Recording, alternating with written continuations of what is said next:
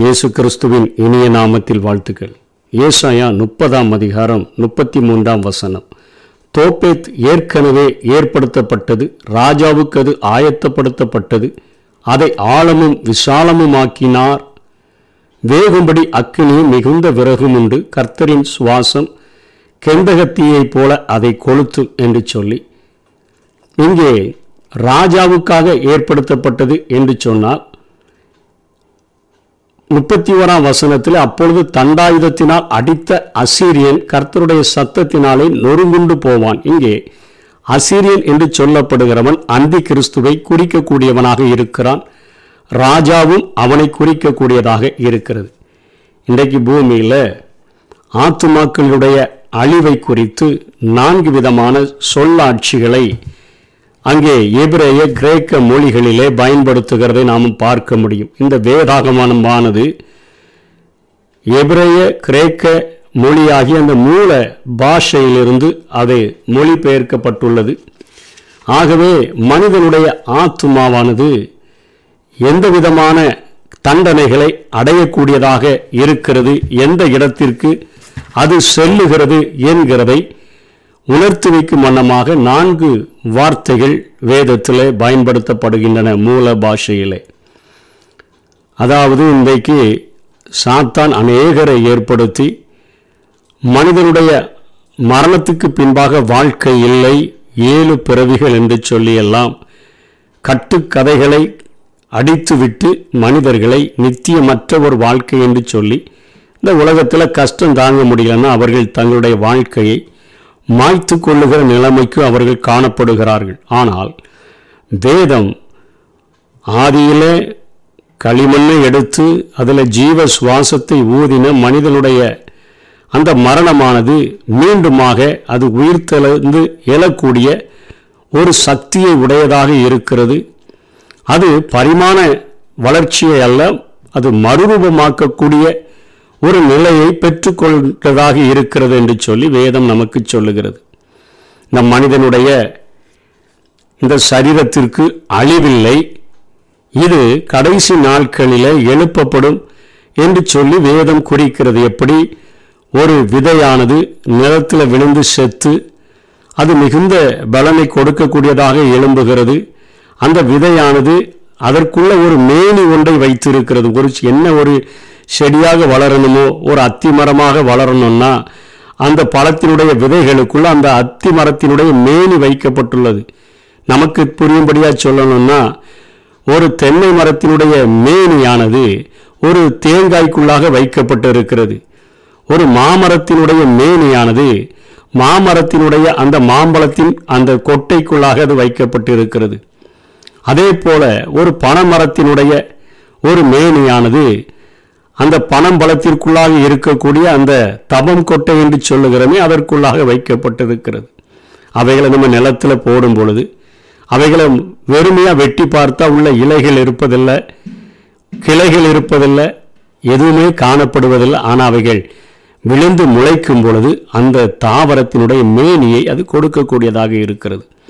அதே போல் ஒரு மனிதன் மறித்து அவன் இந்த மண்ணிலே புதைக்கப்பட்டாலும் அவன் எழுந்திருக்கும் பொழுது அந்த மறுரூபத்தின் அதாவது நித்திய வாழ்வை அடையக்கூடிய ஒரு மேனியாக அல்லது அவன் தவறான வாழ்க்கை வாழ்ந்திருந்தான் என்று சொன்னால் நித்திய அழிவை அடையக்கூடிய ஒரு மேனியை உடையவனாக அவன் எழுந்திருப்பான் என்று சொல்லித்தான் வேதம் குறிப்பிடக்கூடியதாக இருக்கிறது.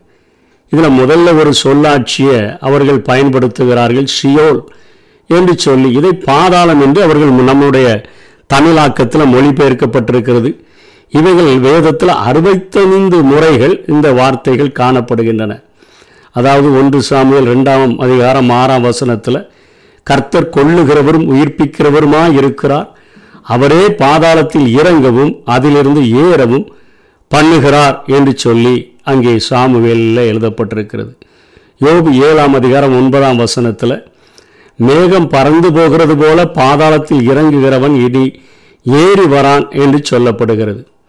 சங்கீதம் பதினெட்டாம் அதிகாரம் பதினைஞ்சாம் வசனத்தில் தண்ணீரின் மதவுகள் திறவுண்டு பூமியின் அஸ்திபாரங்கள் காணப்பட்டன என்று சொன்னால் அந்த பூமியின் அஸ்திபாரங்களை பாதாளம் என்று சொல்லி இங்கே அந்த சியோல் என்கிற வார்த்தையை மூல மொழி மூல பாஷையிலே அதே வார்த்தையை பயன்படுத்துகிறார்கள். ஏசாய பதினாலு ஒன்பதிலும் இந்த சியோல் என்கிற வார்த்தையே பயன்படுத்தப்படுகிறதற்கு தமிழில் கீழே இருக்கிற பாதாளம் உன்னிமித்தம் அதிர்ந்து அப்போனா நமக்கு என்ன தெரியுதுன்னு சொன்னால் மறித்தவர்கள் எல்லாரும்.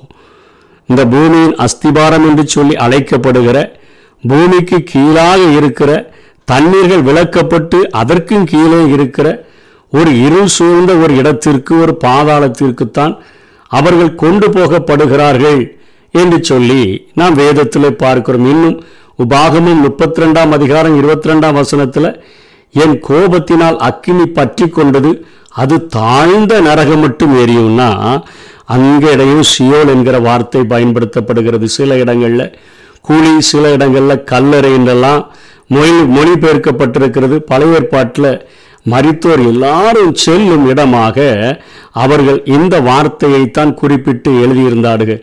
இந்த இடத்துல சென்றோருக்கு அறிவு முழுவதும் இழக்கப்படாது என்று சொல்லி அவர்களுக்கு அந்த நாட்களிலே நம்பிக்கை இருந்ததை நாம் எப்படி கண்டுகொள்ள முடியும்? விவாகமும் பதினெட்டாம் அதிகாரம் பதினோராம் வசனத்தில் செத்தவர்களிடத்துல குறி கேட்கிற உ- குறி கேட்கிறவன் உங்களுக்குள் இருக்க வேண்டாம்னு சொல்கிறார் அப்போனா அவங்க செத்த பிறகும் அறிவு இருக்கும். ஆனாலும் அவங்ககிட்ட போய் குறி கேட்டால் நம்ம வாழ்க்கையில் என்ன நடக்கும்னு சரியாக சொல்லிடுவாங்கங்கிற நம்பிக்கை இருந்தது.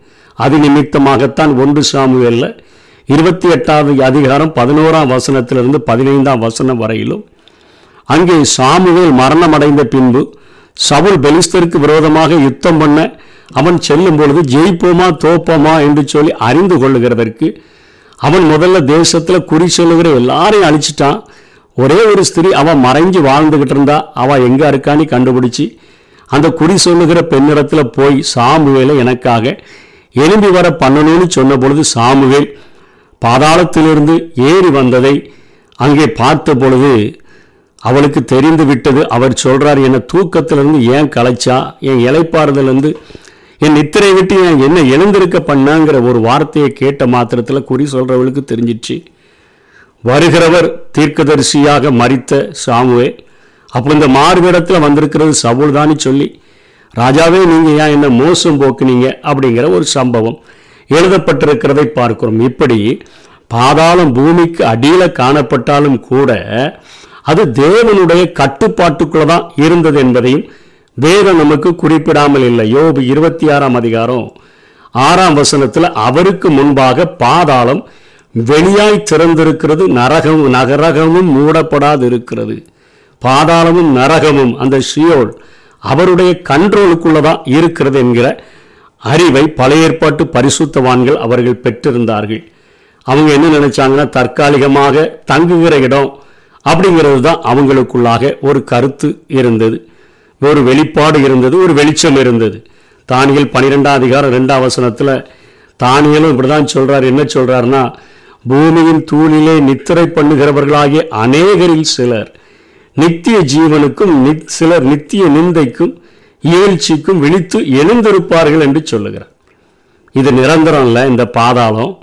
அங்கிருந்து அவங்க நித்திய ஜீவனுக்கு போகிறதுக்கும் எழு- எழுந்திருப்பாங்க. நித்திய நிந்தைக்கும் இகழ்ச்சிக்கும் விழித்து எழுந்திருப்பார்கள். இப்போ கொஞ்சம் இலைப்பாடுறாங்க அப்படிங்கிற ஒரு காரியத்திற்காக இந்த ஷியோல் என்கிற வார்த்தையை பயன்படுத்தினார்கள். ஆனால் இந்த வசனங்களிலிருந்து நம்ம தெரிந்து கொள்ள வேண்டிய காரியம் என்னன்னா ஒரு தரம் மறிப்பதும் பின்பு நியாய தீர்ப்பு அடைவதும் மனுஷனுக்கென்று நியமிக்கப்பட்டிருக்குது. மறிச்ச பிறகு ஒண்ணுமே நடக்காது என்று சொல்லுகிற நிலை அல்ல. நிச்சயமாக தேவனுடைய சிங்காசனத்துக்கு முன்பாக நின்று நித்திய வாழ்வுக்கு ஒரு ஒருவேளை செல்லலாம். நாம் பாவியாக வாழ்ந்தோம் என்று சொன்னால் பாவத்தை வெறுக்கிறவர்களாக நாம் வாழவில்லை என்று சொன்னால் நித்திய அழிவுக்கு சென்று விடுவோம் என்று சொல்லி வேதம் எச்சரிக்கிறது. ஆகவே தான் யோபு இந்த பூமியில பரிசுத்தமாய் வாழ்ந்தபடினால அவனுடைய உள்ள அவனை குற்றவாளியாய் தீர்க்காததுனால அவனும் சொல்கிறான் யோபு பத்தொன்பதாம் அதிகாரம் இருபத்தஞ்சாம் வசனத்திலையும் இருபத்தேழாம் வசனத்திலையும் தைரியமாக சொல்கிறான் என் மீட்பர் உயிரோடு இருக்கிறார் கடைசி நாட்களில் அவர் என்னை எழுப்புவார். என்னுடைய தோல் முதலானதுகள் எல்லாம் அழுகி போன பின்பு என்னுடைய மாம்சத்திலிருந்து நான் அவரை காண்பேன். அதாவது ஒரு மறுரூபமாக்கப்பட்ட ஒரு புதிய சரீரம் எனக்கு கொடுக்கப்பட்டோம் அந்த சரீரத்திலிருந்து நான் அவரை பார்ப்பேன். அந்நிய கண்கள் அல்ல. என் கண்களே அவரை காணும் என்று சொல்லுகிறதை பார்க்கிறோம். ஓசியாவிலையும் பதிமூன்றாம் அதிகாரம் பதினாலாம் வசனத்தில் அவர்களை நான் பாதாளத்தின் வல்லமைக்கு நீங்களாக்கி மீட்பெண் மறித்த பின்பு பாதாளத்தில் இருக்கிறாங்களே அந்த வல்லமைக்கு நீங்களாக்கி மீட்பேன் அவர்களை மரணத்துக்கு நீங்களாக்கி விடுவிப்பேன். மரணமே உன் வாதைகள் எங்கே? பாதாளமே உன் சங்காரம் எங்கே? என்று ஆண்டவர் கேட்கிறது போல இங்கே ஓசியா எழுதி வைத்திருக்கிறதை பார்க்கிறோம். அதுக்கு அடுத்தபடியாக அவர்கள் ரெண்டாவது சொல்லுகிற காரியம் என்ன? ஹேடிஸ் என்று ஒரு வார்த்தையை பயன்படுத்துகிறார்கள். கிரேக்க சொல்லான இந்த கிரேடிஸ் கேடிஸ் கேடிஸ் என்கிற வார்த்தை இது வந்து அதனுடைய அர்த்தம் என்னென்னா காண முடியாது. பழைய ஏற்பாட்டில் உள்ள சியோல் சொல்லுக்கு இணையான இதுவும் பாதாளம் என்கிற அந்த மொழிபெயர்ப்பையே உள்ளடக்கிய ஒரு வார்த்தையாக பயன்படுத்தப்பட்டது. கிறிஸ்துவனுடைய மரணத்திற்கு முன்பு இது இரண்டு பரி பிரிவுகளாக இருந்தது என்று சொல்லப்படுகிற இடத்திலே அந்த லூக்கா பதினாறாம் அதிகாரம் பத்தொன்பதாம் வசனத்தில் வரக்கூடிய இந்த பாதாளத்தை அங்கே மூல பாஷையில் ஹேடிஸ் என்று சொல்லி அழைக்கிறார்கள். இது ஐஸ்வர்யவான் லாசரு இருந்த இடம். கிறிஸ்துவனுடைய மரணத்திற்கு முன்பு இவங்க இந்த பாதாளத்தில் அடியில் ரெண்டு பிரிவுகளாக இருந்தது. அதில் பரிசுத்தவான்களாய் மறிக்கிறவர்கள் ஓரிடத்திலும் ஆபரகாமினுடைய மடியிலும் பாவிகளாய் மறிக்கிறவர்கள் அங்கேயும் அழுகையும் பற்கடிப்பும் உள்ள ஒரு இடத்துல இருக்கிறாங்க. அங்கே அறிவுலாம் மங்கி போகலை. இங்கே கூட அறிவு மங்கி இருக்கலாம் அங்கே ரொம்ப ஷார்ப்பாகவே இருக்குது ஐஸ்வர்யவானுக்கு அங்கே அவனுக்கு தாகம் உண்டாகிறது. அங்கே எட்டி பார்க்குறான் லாசுரு. பூமியில் வாழும்பொழுது நாய் கடிக்கும் போது லாசரை கண்ணுக்கு தெரியல. லாசுரு பசியாக இருந்தது கண்ணுக்கு தெரியல. இவர் சிந்திர அந்த துணிக்கை துண்டுகளை பிறக்கி திங்கும்போது நாய் கூட சண்டை போட்டு சாப்பிட்டதெல்லாம் கண்ணுக்கு தெரில ஆனால் பரலோகத்தில் ஆபிரகாமின் மடியில் இருக்கும்பொழுது ஆபிரகாமை தெரிகிறது. என் தகப்பனாகிய ஆபரகாமே என்று உறவு சொல்லி அழைக்கிறான் ஐஸ்வர்யவான் உம்முடைய மடியில் இருக்கிற ரா லாசுரு. தன்னுடைய விரலின் நுனியில் கொஞ்சம் தண்ணியை தொட்டு எனக்கு அப்படியே போட்டால் நல்லா இருக்கும். அவ்வளோ நான் வறண்டு இருக்கிறேன் என்று சொல்லுகிறான் சுவிசேஷ பாரமெல்லாம். பாதாளத்தில் அவனுக்கு வருகிறது. எனக்கு இன்னும் அஞ்சு சகோதரர்கள் இருக்கிறாங்க. லாசருவை அனுப்பி சொல்லி அவங்க இந்த இடத்துக்கு வராதபடி அவர்களுக்கு போய் லாசரு சொல்லட்டும் என்று சொல்லுகிற காரியங்கள் எல்லாம் உருவாகிறது. ரெண்டு பிரிவுகளாக காணப்படுகிறது. இந்த ரெண்டு பிரிவுகளை தான் ஆண்டவராக இயேசு தன்னுடைய மரணத்திற்கு பின்பாக அதை பரதேசுவாக மாற்றி அதை மூன்றாம் வானத்திற்கு அவர் அதை எடுத்து சென்று விடுகிறார். அந்த மூன்றாம் வானத்திற்கு அவர் எடுத்து செல்கிற காரியங்கள் ரெண்டு குருந்தியரில் பன்னிரெண்டாம் அதிகாரம் ஒன்றாம் வசனத்திலிருந்து நான்காம் வசனம் வரையிலும் அங்கே இப்போ பவுல் காரியங்களை சொல்லுகிறார். பதினாலு வருஷத்துக்கு முன்னேன்னு சொல்கிறாரு அவர் நான் வந்து ஒரு எடுத்துக்கொள்ளப்பட்ட ஒரு மனுஷனை அறிவேன்னு சொல்லி தன்னை குறித்து சொல்றதுக்கு வெட்கப்பட்டு அவர் கூச்சப்பட்டு சொல்லுகிறார். எடுத்துக்கொள்ளப்பட்டான். அவன் சரீரத்தில் இருந்தானோ சரீரத்துக்கு புறம்பாக இருந்தானோ நான் அறியேன் கர்த்தர் அறிவார்னு சொல்லிட்டு அந்த மனுஷன் மூன்றாம் வானம் வரைக்கும் எடுத்துக்கொள்ளப்பட்டான்னு சொல்கிறாரு அதுக்கப்புறம் மூணாம் வசனத்தில் சொல்கிறார் அந்த மனுஷன் பரதீசிக்குள் எடுக்கப்பட்டு மனுஷர் பேசப்படாததும் வாக்கு கெட்டாததுமாகிய வார்த்தைகளை கேட்டான் என்று அறிந்திருக்கிறேன். கேட்டான் என்று அறிந்திருக்கிறேன். எபேசியர் நாலாம் அதிகாரம் எட்டாம் வசனத்திலிருந்து பத்தாம் வசனத்தில் அவர் என்ன செய்கிறார்னா பாதாளத்தில் இறங்கி சிறைப்பட்டவர்களை அவர் சிறையாக்கி அங்கே பாதாளத்தில் ரெண்டு பிரிவுகளில் வைக்கப்பட்டிருந்த ஒரு செத்த ஒரு குறிகாரியே அந்த செத்தவர்களை எழும்பி வர பண்ணுறா அப்படிப்பட்ட ஒரு இடத்துல இருந்தவர்களை அந்த சிறையப்பட்டவர்களை சிறையாக்கி உன்னதத்துக்கு ஏறி பூமியினுடைய தாழ்விடங்கள்லேருந்து இறங்கி அங்கே கொண்டு போய் வைத்திருக்கிறார். மூன்றாம் வானத்தில். பரதேசில் தான் இப்பொழுது பரிசுத்தவான்களாய் மறித்தவர்கள் இருக்கிறார்கள். அங்கே பாவியாய் மறிக்கிறவர்கள் பழைய இடத்திற்கிறே சென்று விடுகிறார்கள் என்று வேதம் கூறுகிறது. அதே போல மூன்றாவது வார்த்தையானது டாக்டரஸ் என்று சொல்லி அழைக்கப்படுகிறது. இது புதிய ஏற்பாட்டில் ரெண்டு பேரில் ரெண்டாம் அதிகாரம். நாளில் மட்டுமே அந்த மூல பாஷையில் வருகிறது. இது கெட்ட தூதர்களுக்கு தண்டனையாக கூறப்பட்டுள்ள காரியங்கள். பாதாளத்தினுடைய கடைசி பகுதி என கூறுகிறார்கள். பாவம் செய்த தூதர்களை தேவன் தப்ப விடாமல் அந்தகார சங்கிலியில் கட்டி நரகத்திலே தள்ளின்னு சொல்லப்படுத. அந்த இடத்துல தான் டார்டோரஸ் என்கிற வார்த்தையானது பயன்படுத்தப்படக்கூடியதாக இருக்கிறது. கடைசியாக கெஹனா இது ஒரு கிரேக்க சொல். பனிரெண்டு முறை புதிய ஏற்பாட்டில் வருகிறது. இதுதான் இன்னோமின் பள்ளத்தாக்கை குறிக்கக்கூடியதாக இருக்கிறது.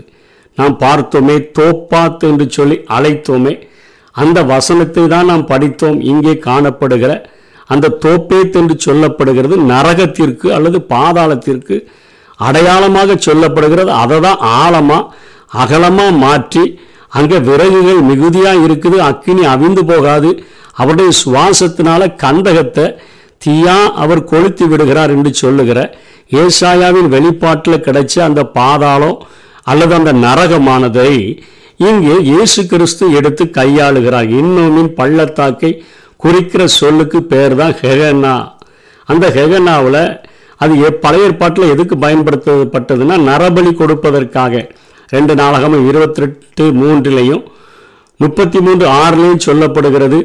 அங்கே யோசியா ராஜா அந்த நாட்களில் அந்த பலி செலுத்துகிறதற்கு தீக்கடக்க பண்ணி தகக்கு நீக்கிற குழந்தைகளை தக நிற்கிற அந்த உயிரோடு பலி செலுத்தப்படுகிற அந்த காரியங்களை யோசு இயேசுயா யோசியா என்ற அரசன் அதை தடுத்து நிறுத்த அவர் முயற்சிகளை அவர் எடுத்தார். இதுதான் நித்திய நரகத்தை குடி குறிக்கிற சொல்லாட்சியாக ஆண்டவராகிய இயேசு தன்னுடைய பிரசங்கத்தில் அதாவது அவர் மத்திய ஐந்தாம் அதிகாரத்தில் இருபத்தி ரெண்டாம் வசனம் இருபத்தி ஒன்பதாம் வசனம் முப்பதாம் வசனத்திலையும் பத்தாம் அதிகாரத்தில் இருபத்தி எட்டுலையும் பதினெட்டாம் அதிகாரத்தில் ஒம்பது இருபத்தி மூணுலையும் யாக்கோபு மூன்றாம் அதிகாரம் ஆறாம் வசனத்தில் அவர் மாத்திரம் புதிய ஏற்பாட்டில் இந்த கெஹனாவை பயன்படுத்துகிறார். அந்த நம்முடைய நாக்கானது நரக அக்னியினால் கொளுத்தப்படுகிறதுமாய் இருக்கிறது என்கிற வார்த்தையை பயன்படுத்துகிறதை பார்க்கிறோம். ஆகவே மனிதனுடைய ஆத்மா மரணத்திற்கு பின்பாக ஒன்று நித்திய ராஜ்யத்திற்குரியதாக பரதேசிக்குள் இழைப்பாருகிற இடத்திற்குள் மூன்றாம் வானத்திற்கு செல்லணும் இல்லைன்னா இப்படிப்பட்ட சியோல் என்று அழைக்கப்படுகிற அல்லது ஹேடிஸ் என்று அழைக்கப்படுகிற இல்லைன்னா டார்டோரஸ் என்று அழைக்கப்படுகிற இல்லைன்னா தோப்பே கெஹனா என்று அழைக்கப்படுகிற இடத்திற்கு அது சென்றுவிடக்கூடியதாக இருக்கிறது. அந்த நித்திய தண்டனை எவ்வளவு காலம்னு கேட்டிங்கன்னா அது எந்தெந்தைக்கும் உள்ளது என்று வேதம் சொல்லுகிறது. வெளிப்படுத்தல் இருபதாம் அதிகாரம் பதினஞ்சாம் வசனம் வெளிப்படுத்தல் இருபது பத்துலலாம் பார்த்தீங்கன்னா அது நித்திய நித்திய காலமாக நம்ம அனுபவிக்கக்கூடிய தண்டனை என்று சொல்லப்படுது. அங்கே வந்து நித்திய அக்னி அங்கே காணப்படுது. அதை நெறி நகரம் நரகம் என்று வேதம் சொல்லுகிறது. அக்னி கடல் என்று சொல்லுகிறது. அக்னியும் கந்தகமும் எரியும் கடல் என்று சொல்லுகிறது. புறம்பான இருள் என்று சொல்லுகிறதை பார்க்கிறோம். அங்கே தீ இருக்கும் கந்தகம் இருக்கும். அங்கே மறுரூபமாக்கப்பட்ட சரீரத்தில் புழு கூட இருக்கும். புகை இருக்கும். இவைகள் எல்லாம் அங்கே காணப்படக்கூடியதாக இருக்கிறது. ஆகவே நம்ம இந்த பூமியில் வாழும் பொழுது சாத்தானுக்கு கூட்டாளிகளாக நம்ம இருந்தோன்னு சொன்னால் நான் பாவத்தின் மேல் இருக்கிற மோகத்தை விட்டு நம்ம பிரித்து கொள்ளாமல் இருந்தோன்னு சொன்னால் மற்ற இருபத்தி ஐந்து நாற்பத்தி ஒன்றில் சொன்னது போல அந்த நாட்களில் ஆண்டவர் இடது பக்கத்தில் நிற்கிறவர்களை பார்த்து அவர் சொல்லுவார் சபிக்கப்பட்டவர்களே என்னை விட்டு பிசாசுக்காகவும் அவன் தூதர்களுக்காகவும் ஆயத்தமாக்கப்பட்டிருக்கிற நித்திய அக்கினியிலே போங்க இது பிசாசுக்கும் அவன் தூதனுக்காகவும் தான் ஆண்டவர் நித்திய அந்த அக்கினி கடலை உருவாக்கி இருந்தார். ஆனால் மனுஷனுக்கென்று பரலோக ராஜ்யத்தை உருவாக்கி வைத்திருந்தார். அவரோடு கூட கரம்பிடித்து நடந்து பரிசுத்தமாய் வாழாம அவருக்கென்று கிரியை செய்யாம பாவ மோக இச்சைகளுக்கு உட்பட்டு சத்ருவுக்கு ஏஜெண்டுகளாக இருந்தோன்னு சொன்னா நிச்சயமா இந்த இடத்துக்குள்ள தான் நம்ம போய் சேருவோம். இன்றைக்கு சமீபத்தில் கண்டுபிடிச்சிருக்கிறாங்க சமீபமாய் சூரியனிலிருந்து எடுக்கப்பட்ட புகைப்படங்களில் அப்படியே உள்ள அக்கினி எரிந்து கொண்டே இருக்கிறது போல. ஆறாயிரம் வருஷம் அந்த சூரியனுக்குள்ளே எரிகிற அக்கினியினால் இந்த பூமியில் எந்தவித பாதிப்பும் நடக்கலை இப்போ சூரியனை எரிஞ்சு போகலை. அதே போல் ஒரு கோலை ஆண்டவர் ஒரு அக்கினி கடலாக ஒரு நரகமாக அவர் வைத்திருக்க முடியும் என்று சொல்லி ஆராய்ச்சியாளர்கள் கண்டுபிடித்திருக்கிறார்கள். வேதம் இதை திட்டமும் தெளிவுமாக நூற்றுக்கு நூறு அறிவுறுத்தி சொல்லுகிறது. ஆண்டவராகிய இயேசு கிறிஸ்து கிருபையில் இரக்கத்தில் ஐஸ்வர்யம் உள்ளவர்தான் அதே அளவுக்கு அவர் நீதியின் மேல் அத்தனை வைராக்கியம் உடையவர் இந்த நாட்களில் கிருபையாய் தன்னுடைய ஜனங்கள் ரட்சிக்கப்பட வேண்டும் என்று சொல்லி நீடிய பொறுமை உள்ளவராய் இருக்கிறார். அந்த நாட்களில் நீதி உள்ளவராய் இருக்கும் பொழுது நிச்சயமாய் தண்டனையை நாம் அனுபவித்தே ஆக வேண்டும். இந்த நான்கு சொல்லாட்சிகளும் நம்மை பயமுறுத்தக்கூடியதாக இருக்கிறது. வெளிப்படுத்தல் இருபத்தி ஒன்று எட்டில் சொல்கிறாரு பயப்படுகிறவர்களும் அவிசுவாசிகளும் என்று ஒரு பட்டியலே கொடுக்கப்படுகிறது. அவர்கள் அக்கினியும் கந்தகமும் ஏறுகிற கடலாகி அந்த ரெண்டாம் மரணத்தில் பங்கடைவார்கள் என்று சொல்லப்படுகிறது. ஆகவே நாம் மிகுந்த ஜாக்கிரதை உள்ளவர்களாய் பரிசுத்தமாய் வாழ்கிறதற்கு நம்மை அர்ப்பணிப்போம் நித்திய ராஜ்யத்தை சுதந்திரித்துக் கொள்வோம். கர்த்தர் தாமே நம்மை ஆசீர்வதிப்பாராக. ஆமே பாவத்தில் ஜீவிப்பவர் பாதாளத்தில் அழிந்திடுவார். பாவத்தில் ஜீவிப்பவர் பாதாளத்தில் அழிந்திடுவார். நானோ பரலோகத்தில் பாடல் பாடிடுவேன்.